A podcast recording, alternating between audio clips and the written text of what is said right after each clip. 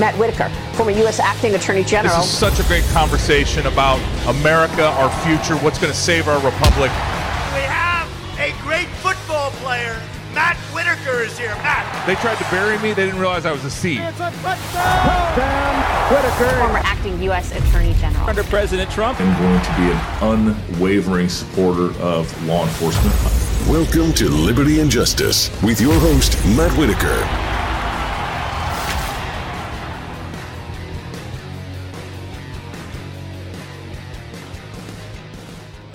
Welcome back to CPAC Now. I'm your host, Matt Whitaker.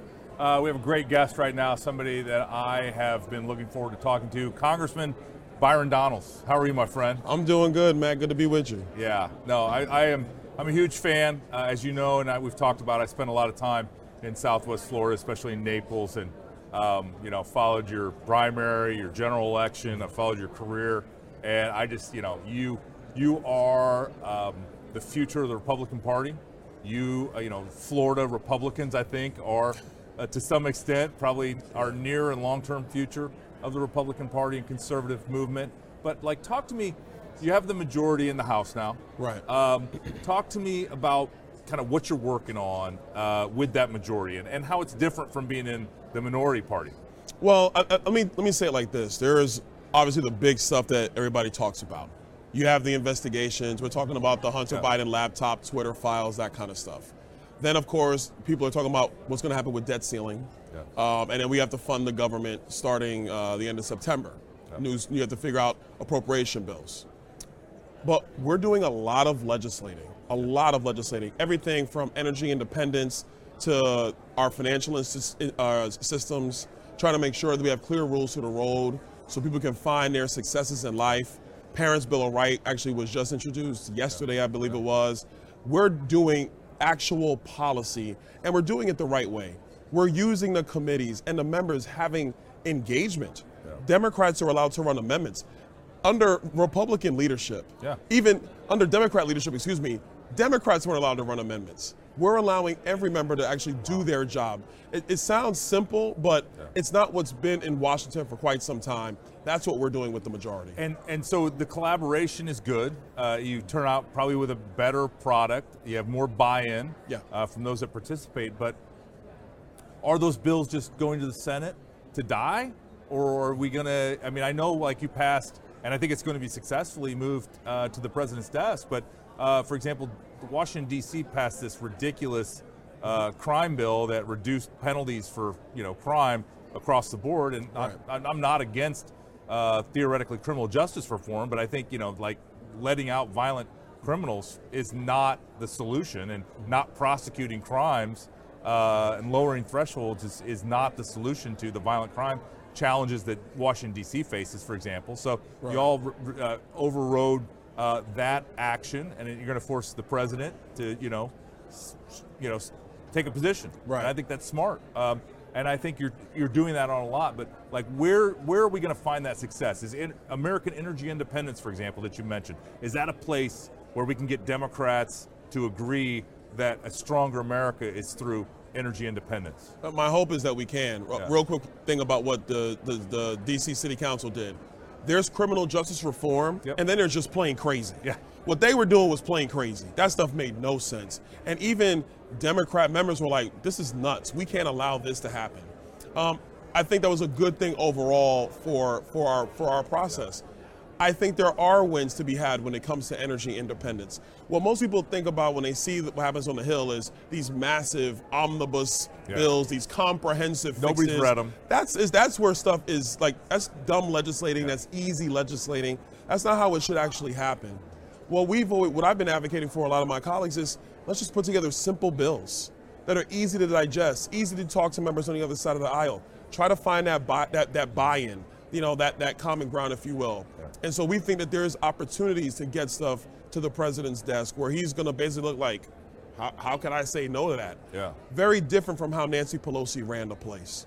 And so I, I think that, you know, as we move forward as a country, even even Democrat voters understand there's stuff that has to change because this the, these woke ideas that'll be the death knell for our country. Yeah. And I think you have Democrats who are even acknowledging that at this point. Yeah, and I think you know I, I, I like to say, and you know I've said it earlier today uh, on in another segment of this show that I think the rights coalition is a lot stronger right now than the left's coalition.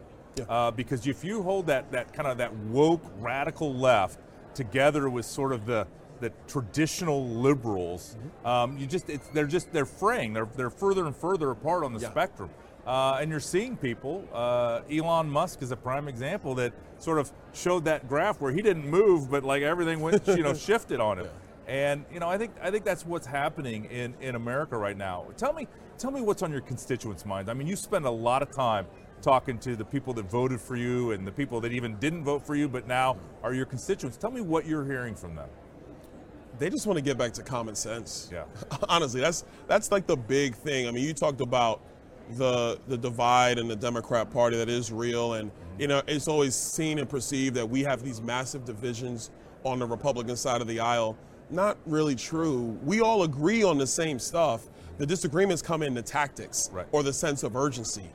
That's where the disagreement comes in on our side. On their side, it's so different um, that it's going to be really hard for them. And look, that's not my concern, you know, because I'm a Yeah. Republican. I want to win, so I'm going to let them deal with that. But what voters, my voters, and I think voters around the country, what they want, they just want common sense. They just want tolerance to prevail. Like you can have your viewpoints, you can have your visions. And, you know, as an adult, you can choose how to live your life. That's your business. Yeah. But don't censor me. Don't make me seem like I'm less than a person or that I'm only out to get you because I don't agree with you. And I think that's where voters are. That's why I know that's where my voters Yeah. are. I think that's where the American people are. Yeah, I mean, it used to be that Florida was kind of ground central for the the, the, the clash between Republicans and Democrats in every election. But I mean, you guys have all sort of changed that. I mean, I know the Right. governor's changed that. You know, you've changed that. So many, you know, Rick Scott's, uh, Marco Rubio. You know, like like Florida is a, is a is a red state. It's a conservative state, but I also think it's a place where conservative policies are implemented and are working, and people are seeing the results. They're flourishing.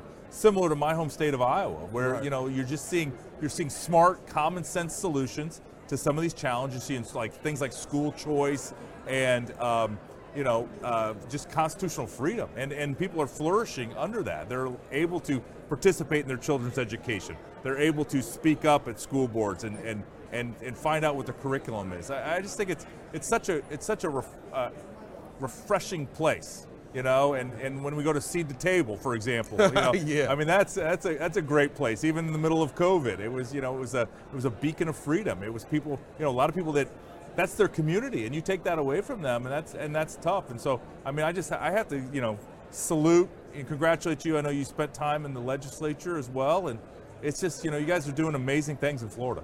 Well, I, I want to. Florida has been that battleground, but what people don't remember is 30 years ago, Florida was a blue state. Yeah. So Florida is really a microcosm for what's really possible in the country. We're now, you know, I guess you say you, we're the we're the bastion of conservatism, like we're the home of, of the Yeah. conservative movement, the home of the party right now. Okay, but 30 years ago, we were a blue state. Yeah.